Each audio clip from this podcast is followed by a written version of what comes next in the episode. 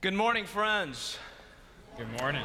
Welcome to Myers Park on this fifth Sunday after Pentecost. We're so grateful that we can gather to worship and praise our God together. My name is Uyan Kim, one of the pastors here. We welcome you wherever you may be joining us from. Here we are. Uh, if you're a first time visitor, relatively new, we especially welcome you. Please let us know of who you are. You can use the hospitality pass at the end of your pews at the, or at the back of your bulletin. There's a QR code for those of us joining from outside our church, you can use the little uh, virtual hospitality link to click on. Let us know of your name, how we can be in touch with you, how we can pray for you, and give you more uh, information about the ministries of our church. So grateful to be joined by my friend and colleague, Pastor Nathan. What else can you tell us today? A couple um, wonderful things happening this summer that I want to draw your attention to in your bulletin. Um, is the Women's Summer Gathering. That's July 11th, 7 p.m. July 11th, 7 p.m women's gathering. It's a great opportunity to come together. One thing that I celebrate that I've heard since the women's retreat in February is just how groups have gotten together and how it's really helping people walk along in their spiritual journey. So I hope if you're a woman that you will show up for that. That would be great. Um, and then we also have Merry Midsummer Market. Um, I know today feels like Christmas, so we uh, wanted to provide that opportunity for you with the temperature. Um, but what we want to say is Merry Market. Every December, we help families um, through an empowerment ministry purchase gifts for their families. But we need you to help buy those gifts so they can buy them at a discounted rate. Go to our website, find out more information, buy some gifts um, to help these families with our partner agencies. Let us continue this time in worship.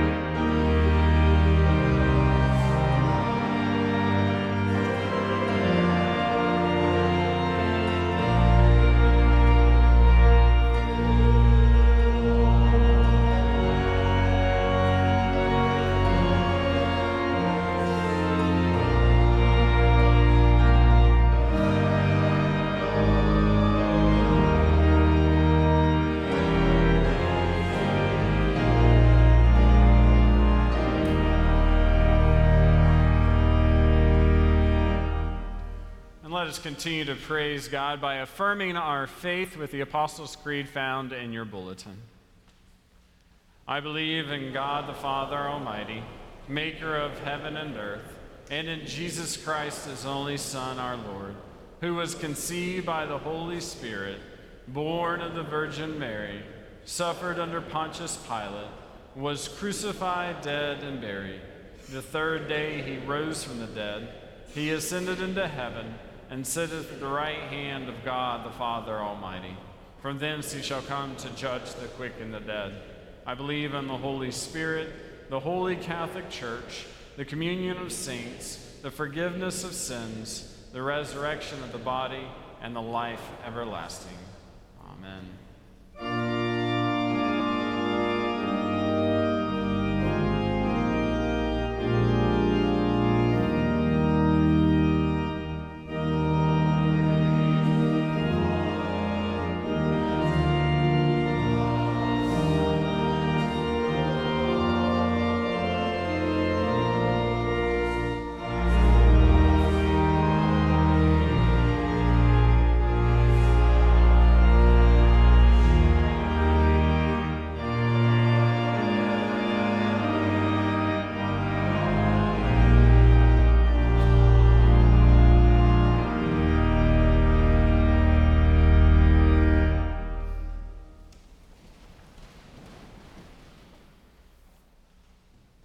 Within your bulletin, you'll also find our prayer of confession.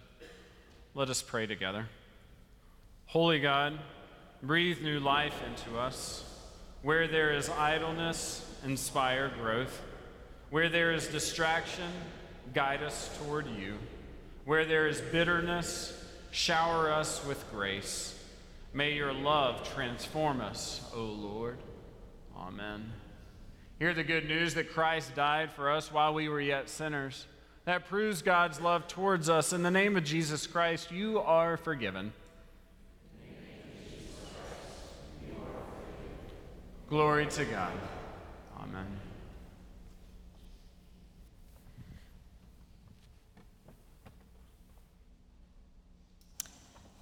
The Old Testament reading is Genesis chapter 22 beginning with the first verse. After these things, God tested Abraham and said to him, Abraham. And he said, Here am I. God said, Take your son, your only son Isaac, whom you love, and go to the, go to the land of Moriah and offer him there as a burnt offering upon one of the mountains of which I shall tell you. So Abraham rose early in the morning, saddled his ass, and took two of his young men with him and his son Isaac, and cut the wood for the burnt offering, and arose and went to the place of which God had told him. On the third day, Abraham lifted up his eyes and saw the place afar off. Then he said to his young men, Stay here with the ass. I and the lad will go yonder and worship and come again to you. And he took in his hand the fire, uh, and Abraham took the wood of the burnt offering and laid it on Isaac his son. And he took in his hand the fire and the knife. So they went both of them together. And Isaac said to his father, My father. And Abraham said, Here am I, my son.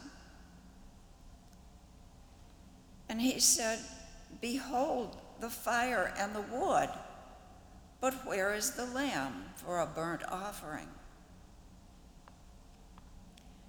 Abraham said, God will provide himself the lamb for a burnt offering, my son. So they went, both of them together.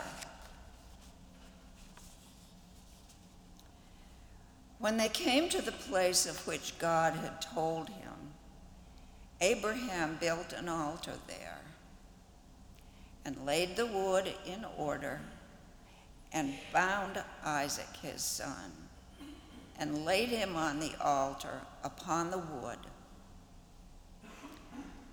Then Abraham put forth his hand and took the knife to slay his son.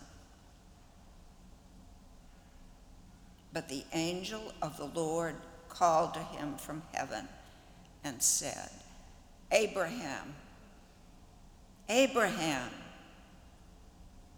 And he said, Here am I.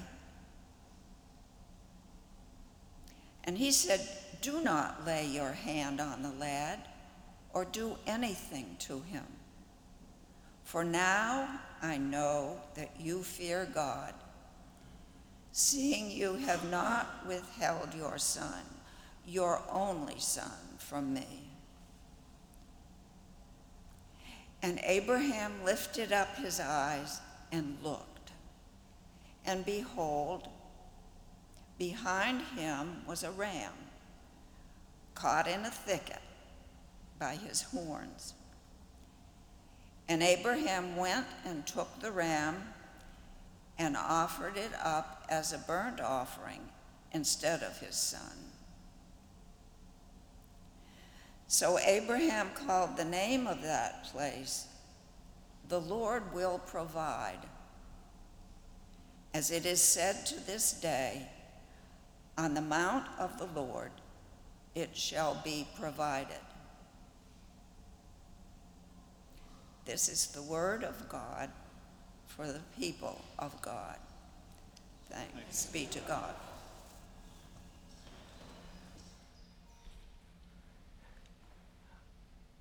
My son Joel, he just finished his third grade. And by the way, whenever I talk about my kids, uh, I do ask for permissions now.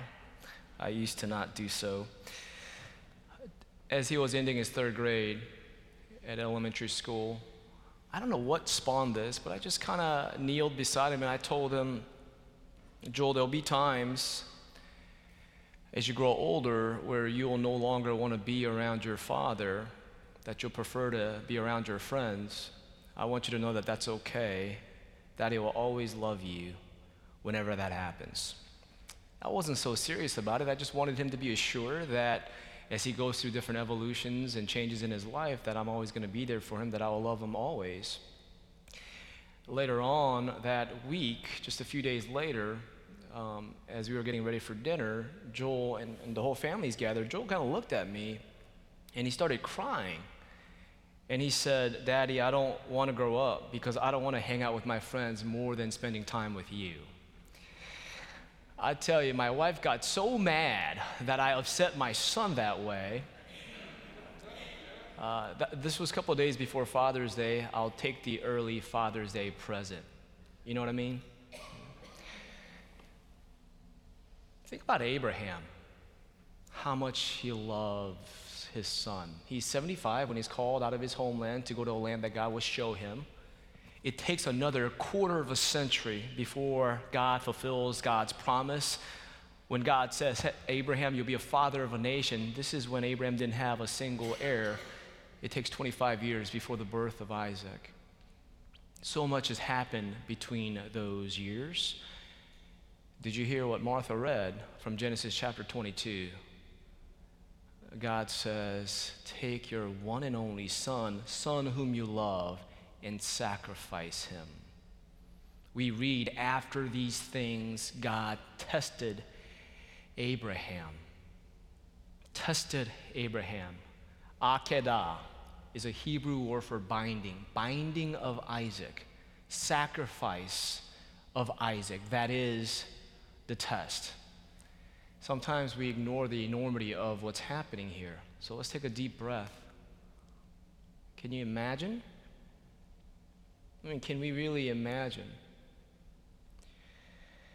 Why did why did our ancestor leave this story, anyways? It goes against our sensibilities, it conflicts with our ideas of God. It does not conform to our expectation. How can God ask us such a thing? For Abraham to sacrifice Isaac, Isaac who represents the culmination of all of God's promises, to sacrifice his one and only son. Surely the ancient writers must have known that we would be offended by this and that we would be tempted to look for different gods that's far more palatable to our liking.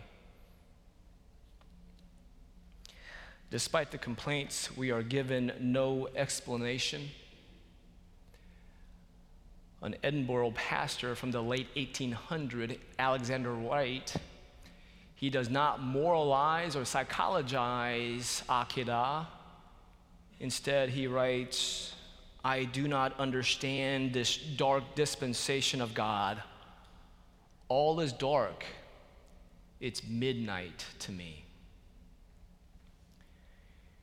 In order for us to even begin to contemplate this test, Akedah, uh, we must look at the life that is Abraham.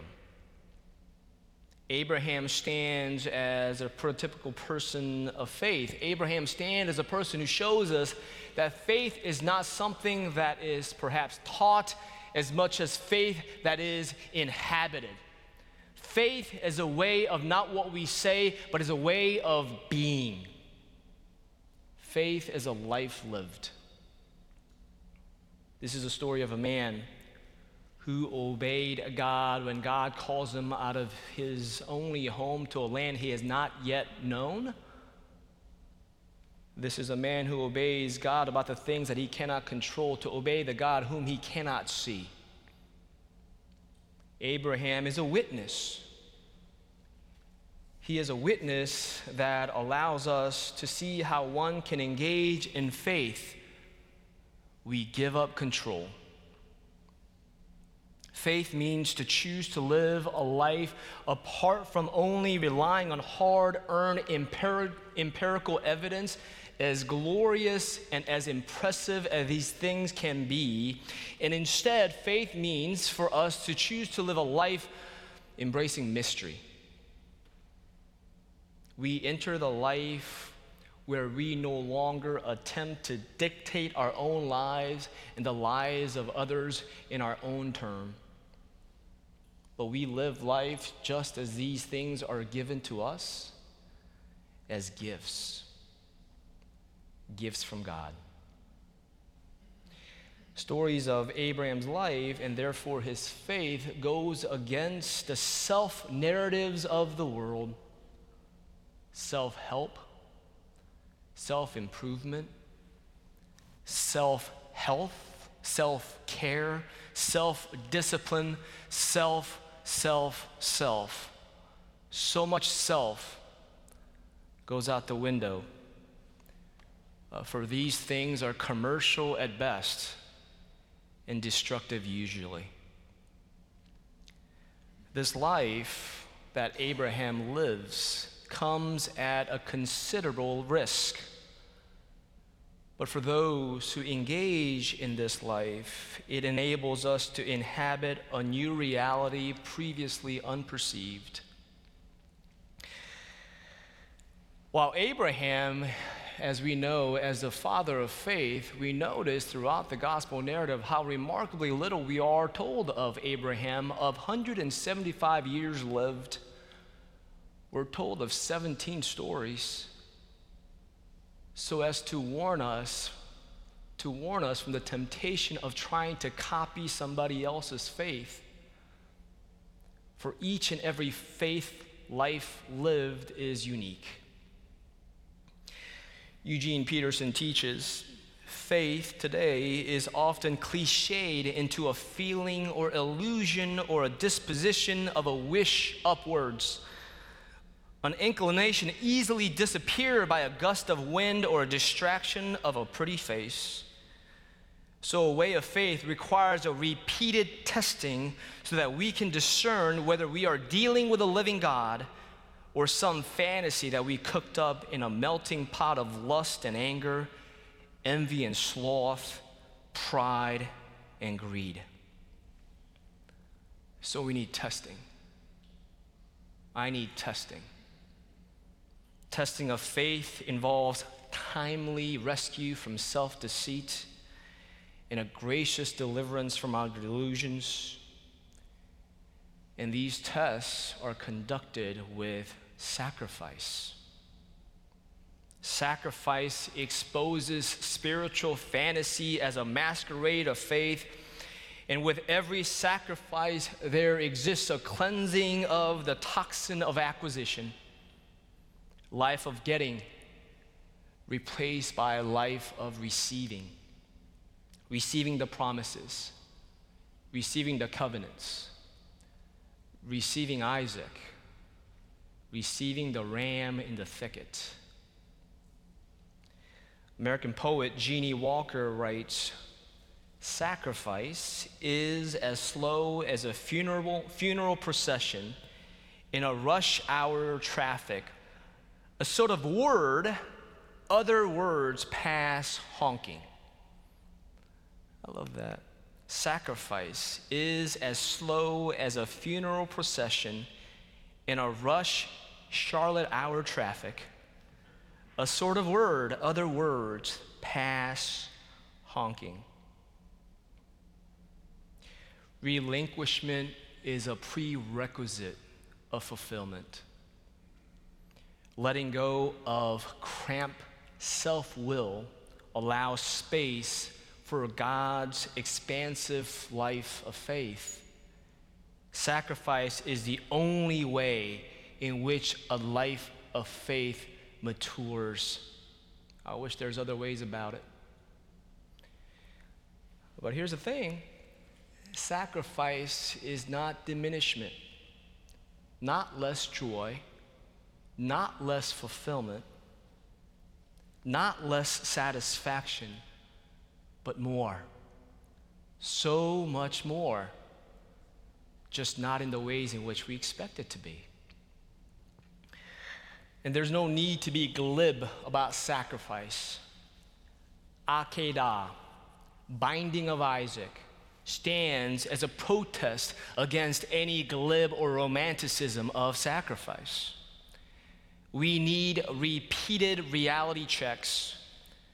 Are we using God or is God using us? Am I living under God's terms? Or am I constructing my God under my own terms? Do I serve God? Or am I a simple consumer testing God to see if this God can be profitable for my personal endeavors and conquests? So, our faith, your faith, needs testing one of marks of discipleship is testing. And we cannot, so here's the bad news we cannot be trusted to test ourselves. You cannot be trusted to test yourselves. We are too tempted by our self interest and self deceit. We are too driven by the self to cook the books in our favor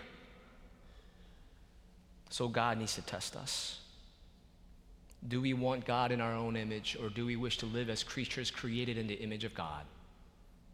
So we're tested. In the binding of Isaac, Akedah, we witness the truth that we must be the ones to be tied down so that we can be set free. To live out the truth of our faith without any calculation. Again, Eugene Peterson preaches untested faith is nothing more than cultural cliche. And to be sure, while Abraham is a veteran when it comes to sacrifice, Abraham did not always survive the test. In fact, he failed the test many a times. He failed the test in Gerar. He failed the test in Egypt. As we heard last Sunday, Abraham failed a test with Hagar and Ishmael. But each test left Abraham with less of himself and more of God, letting go of self sovereignty in order to embrace God's sovereignty. Abraham did this for 100 years. And maybe by now, Abraham knows to live trustingly. And so he goes on a three day journey to Mount Moriah to sacrifice his only son, his beloved son Isaac. There is remarkable similarities of Genesis 12 when Abram is called out of his home to an unknown land to Genesis chapter 22 when God after these things tested Abraham. Both times we read Abraham goes. He got up, we read, he rose and he went. Faith means that we put our trust in God. And we don't know how God is going to work out our salvation. But we simply trust that God knows what God is doing and God will work out our salvation. Mount Moriah is a centerpiece of faith that culminates in Jesus' prayer in Gethsemane. Not my will, but thine. Thanks be to God. Amen.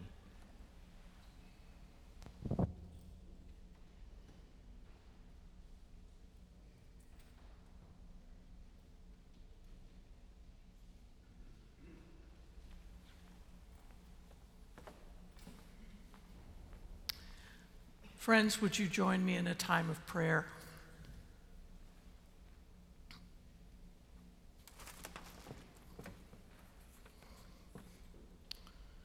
Almighty God, creator of all that is, you rule all the peoples of the earth.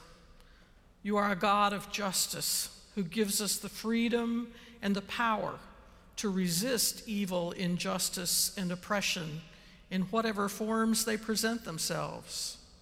You call us to renounce the spiritual forces of wickedness, to reject the evil powers of this world, and to repent of our sins for you are a God of mercy who forgives sin, who changes hearts, and who always, always, always loves us. For that justice, mercy, and unending love, we give you all honor, glory, and praise. Lord, in your mercy. God of peace, we confess that we are more ready to proclaim what we are against than to affirm what we are for. We would rather prove others wrong than to listen and learn and seek areas of unity. We would rather fight about what we believe than to share the good news. And we're more interested in asking you to support our actions than in finding your truth and following it. Oh God, forgive us Save us from our contentious attitudes and give us hearts of compassion and inclusion. Transform, us more into Christ's likeness. Recenter us in you. Lead us in your way, that the world might learn of you through us. Lord, in your mercy, Gentle Shepherd, we have so much weighing on our hearts and minds. We worry about changes in rules and laws, and we're dismayed at the continued injustice and violence in our society. We're sick at heart because not all of your children live in safety or have enough to eat or even a place to sleep. We mourn this day with all who grieve the passing of a loved one. We ache for those who are ill, and we cry for those who have lost hope.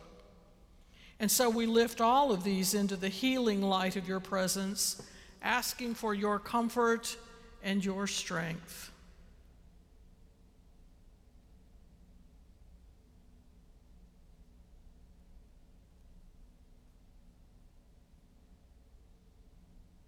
Gracious God, even as we ask for your comfort and healing presence, we pray that you will use us to reach those in need. Lord, in your mercy, Generous God, we are grateful for so many of the blessings and freedoms that we have. For the freedom to have life, liberty, and to pursue happiness, all of which are gifts from you.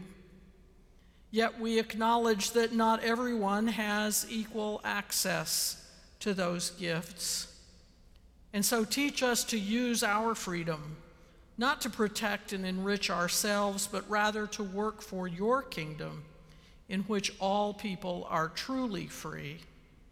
Lead us in your ways, eager to follow you, not because we are forced to do so, but because out of love and honor for you, we want to follow you. We pray all this in the name of Jesus, who taught us to pray, saying, Our Father, who art in heaven, Hallowed be thy name. Thy kingdom come, thy will be done, on earth as it is in heaven.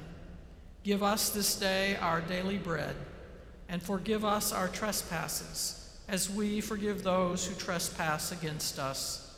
And lead us not into temptation, but deliver us from evil. For thine is the kingdom, and the power, and the glory forever. Amen. Friends, as we prepare to give to God his tithes and our offerings, I want to mention to you that this is summertime when so many people go on vacation. Guess what? The church doesn't go on vacation. We're still here. We're still all about serving God's kingdom. And for that, we trust in your continued generosity. Thank you so very much.